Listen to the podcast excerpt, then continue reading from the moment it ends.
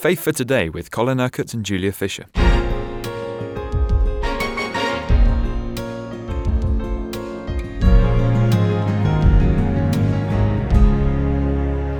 We're starting a new series of programs, Colin. We're going to be basing it on the letter to the Hebrews. Now, perhaps we should ask a few questions about this. Who is it written by and who is it written to? Well, uh, I what I want to do as we go through uh, Hebrews is to relate it to our contemporary situation today. Um, there's great controversy as to who it was written by. Um, some think that it was Paul, some, possibly somebody very close to Paul, like Apollos.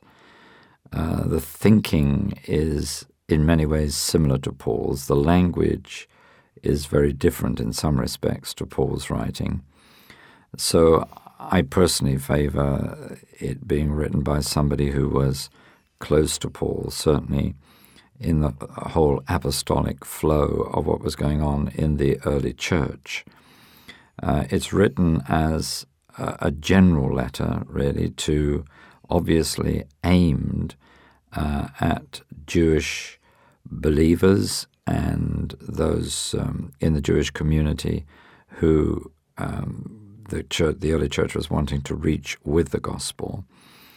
Um, now, this means that a lot of people today, especially in the Western church, sort of turn off from this uh, epistle because it does seem to be so Jewish in content.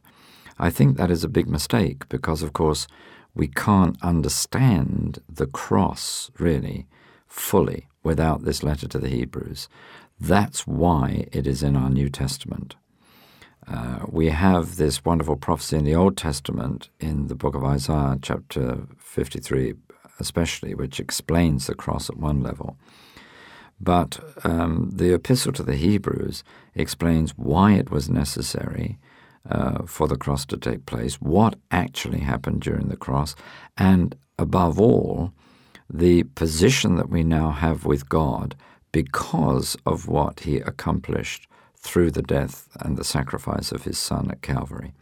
So it's an absolutely key uh, part of the New Testament scriptures. And I want to us to take very much um, a, a, look at this uh, epistle in our contemporary situation to see what it is saying to us now about the cross and about the application of the cross and, uh, and of the truth of the gospel in our lives personally and also uh, to a certain extent in the situation in which we uh, are placed in the world generally, politically and socially. So I believe that, that this epistle is very much an epistle for these times. Amazing, really, that uh, what was written nearly 2,000 years ago can speak to us today. But then the whole of Scripture is eternal, really. I mean, heaven and earth will pass away, said Jesus, my words will not pass away. And we always regard the words of Scripture as the words of Jesus because they are inspired by His Spirit, whether they're the spoken word that that uh, He gave when He was on earth, or whether it's the inspiration of the Holy Spirit through such people as Paul and Peter and John and the author of this Hebrew epistle. There's no greeting at the start of this letter. No, because it is a general letter. It's really um, it, it's hardly in the form of a letter, really. It, it's much more like a, um, uh, an explanatory piece of teaching about uh, about the cross. It's it, it's almost like um, uh, uh an evan- evangelistic tract to to be put into the hands of Jewish people to explain that Jesus is their Messiah and to explain all that has been accomplished through him, uh, through the cross and through his resurrection. So if we uh, start in on chapter 1, in the past, God spoke to our forefathers through the prophets at many times and in various ways, but in these last days, he has spoken to us by his Son. Now, if we just pause there, um, God is a God who always speaks.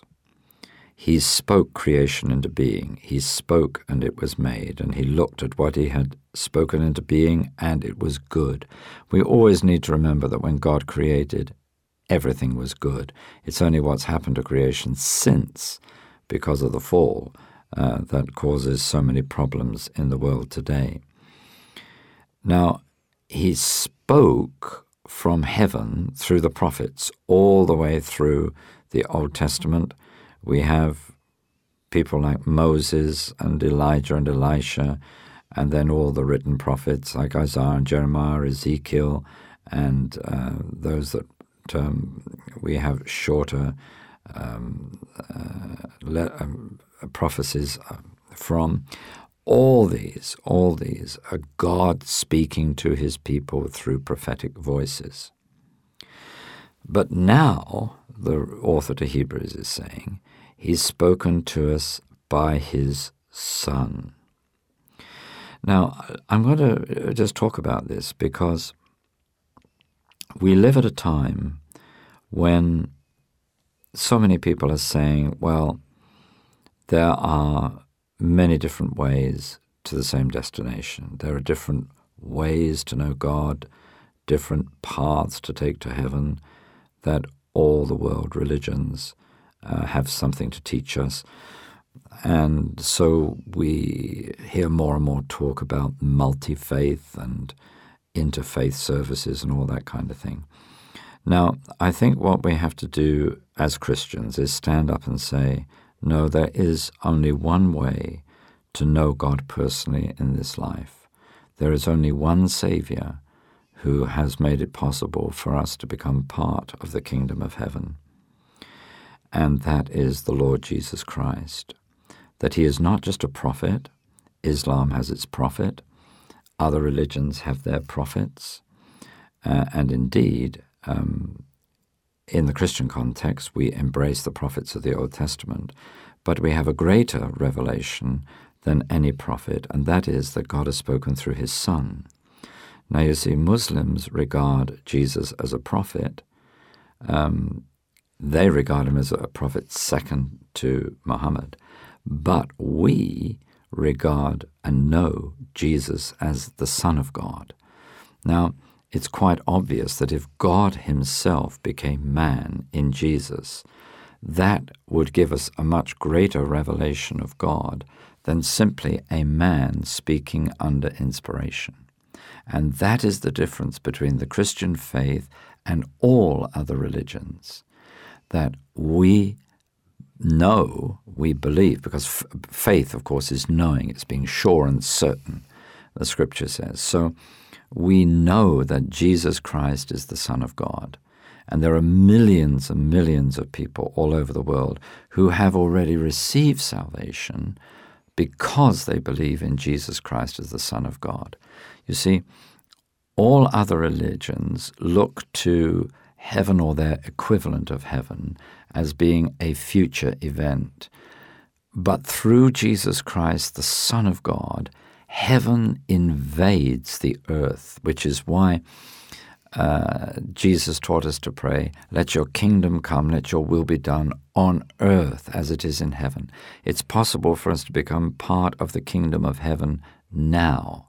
And this is what makes the Christian revelation different from all other religions or faiths.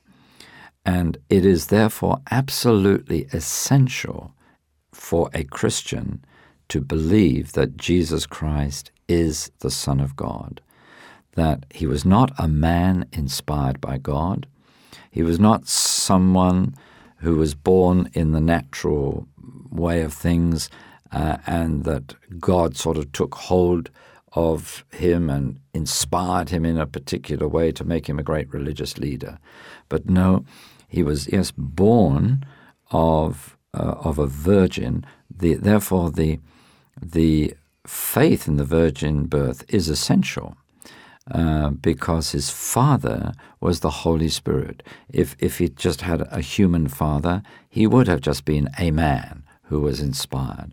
But no, he was both human having the human mother, and divine, having the Holy Spirit as the one who um, actually caused um, uh, Mary to be pregnant.